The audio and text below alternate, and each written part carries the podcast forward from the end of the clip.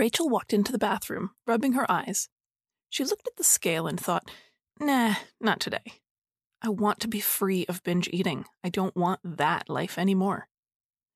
She got ready for the day, but had this weird feeling. It was the first time she could remember that she didn't start her morning by stepping on the scale. And now it felt like there was a blank in her mind where she used to plug in her weight and get this idea of how she was doing.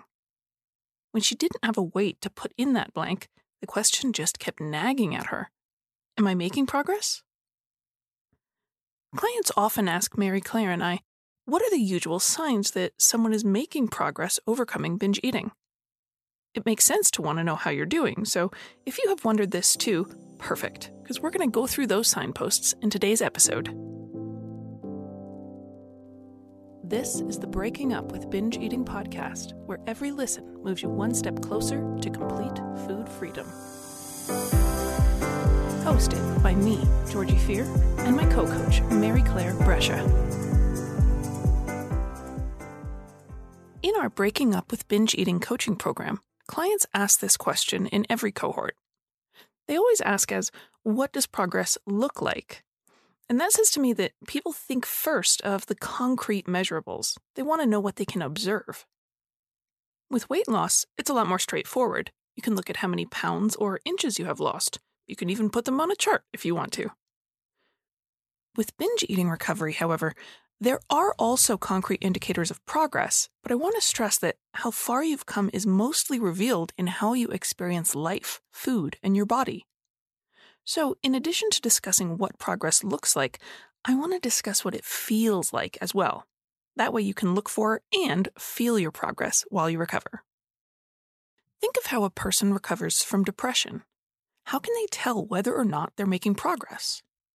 First, we can look at their behaviors. Recovery might look like going out into the world instead of staying inside. It may be going out to see friends more often instead of isolating themselves. It may be more regular attendance at work or school. All of these changes we can see and even put on a chart if you wanted measurable data. But we would also want to know how their life experience is changing. If someone's depression is lessening, they may notice it feels different to be out in the world, like they're more a part of it. Thinking about the future probably also feels different. It seems more rich and open with possibility. They may also notice that it feels different to be around other people. And this is all the same with disordered eating. We can look at behavioral signposts as well as progress markers in your experience of life. I cannot stress enough that the way a person recovers from binge eating is going to vary from person to person. Some people stop binging cold turkey once they start coaching, but then a month or so down the road, it kicks in again and we start doing the real work. Some people find that the frequency of their binges tapers down from daily to six in a week, then five in a week, then four, and so on. Other people find that they have binges at the same frequency on a particular day of the week, for example, but the extent of the binge decreases. It does you no good to try and compare your journey to another person's recovery. It typically only makes you feel like you're going too slow or doing something wrong.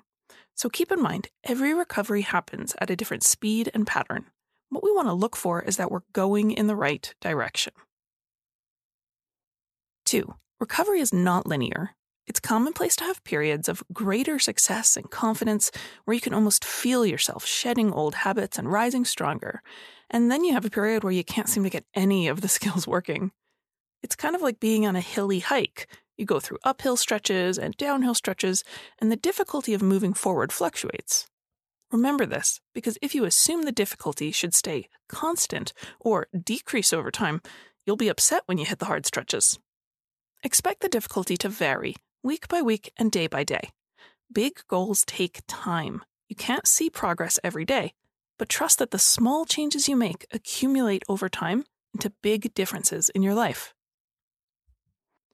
Third, many times people only realize how far they've come after the fact. It's like you can't see the signpost until you've gone beyond it. We all get absorbed in our busy lives, and then one day a client will say, You know what? I haven't binged in quite a while. Which brings me to the fourth point. It's common to notice something like that and then immediately discount it by pointing out something else you haven't fixed yet. It sounds like, wow, I haven't binged in quite a while, but I'm still overeating and way too much chocolate. Try to fight that instinct and give yourself some credit. Be happy for the progress you made when you notice it. You aren't trying to be perfect. Right now, you're just trying to not binge.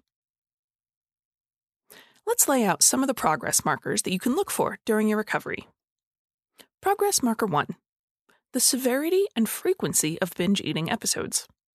As I alluded to earlier, progress can be observed as more days between binges or less extreme binges. By less extreme, I mean stopping the binge earlier, essentially.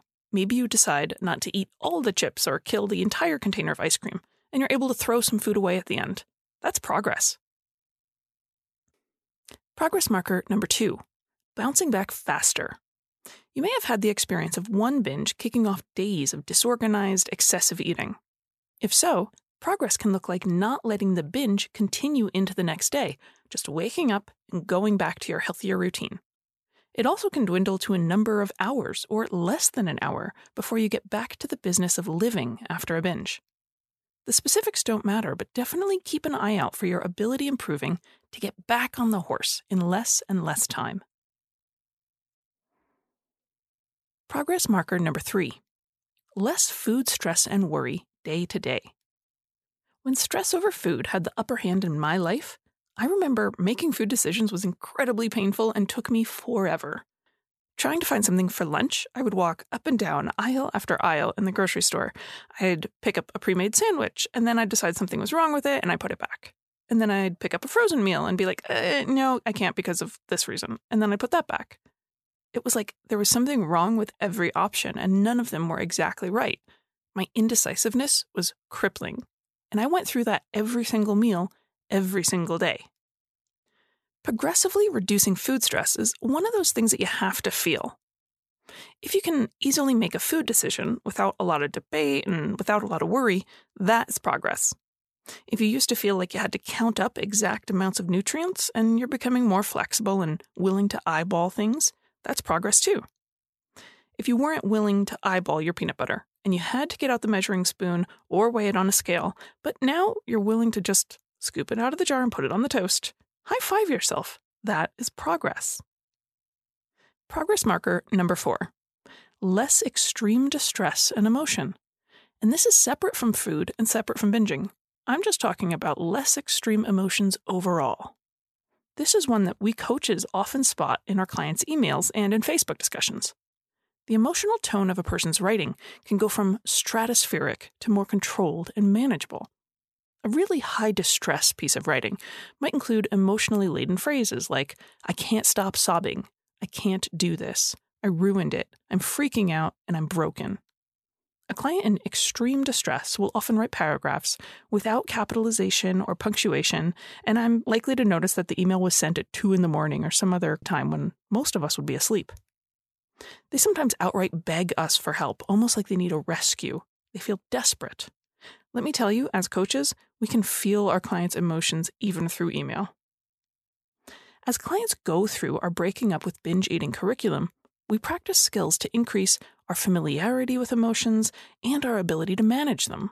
We help our clients develop an array of choices for what they can do with their feelings so they aren't stuck with the old two options, which were freak out and eat. It's so cool how people's writing changes. In just a few weeks, we hear much less emotional desperation. The same sort of events which led to the panic slash sobbing slash broken words a few months ago result in, man, I'm having a hard day. Or, this is a really tough situation. Or, I'm trying to figure out what my options are. This is one of those progress markers that's really easy to miss in the moment, but you can notice looking backward. Try and ask yourself would a former you have been overwhelmed or in tears by a situation you can get through today with just some deep breathing? Are you coping better with adversity? Are you feeling less frantic and desperate? Or are you feeling that way less often? These are valuable signs of recovery with emotional stability and resilience, and those characteristics directly correlate with binge eating recovery. Lastly, progress marker number five I call this one the food and body spotlight. When we're in the depths of disordered eating, it's like a spotlight is being cast on body shapes and food. Everywhere we go, our minds are thinking, do I look fat or thin? What will I eat next? What is she eating over there? Are her thighs bigger or smaller than mine? Would it save a lot of calories if I pulled the fluffy middle part out of this bagel? When a person makes progress toward a healthy relationship with food and their body, those thoughts don't predominate as much. They get mixed in with other thoughts, like, I bet that trail would be nice for hiking. Penguins are really quite charming, aren't they?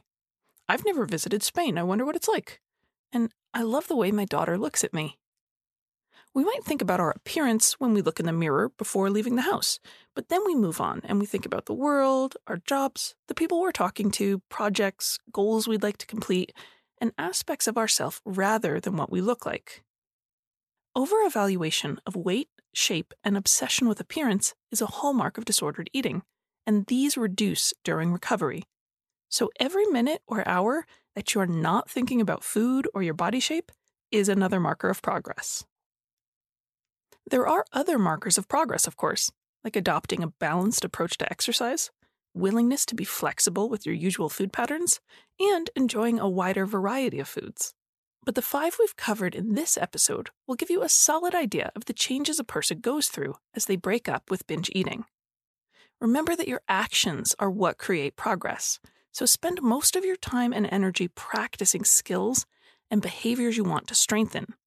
The progress will make itself apparent as time goes by. I'm Coach Georgie, and I really want to thank you for listening.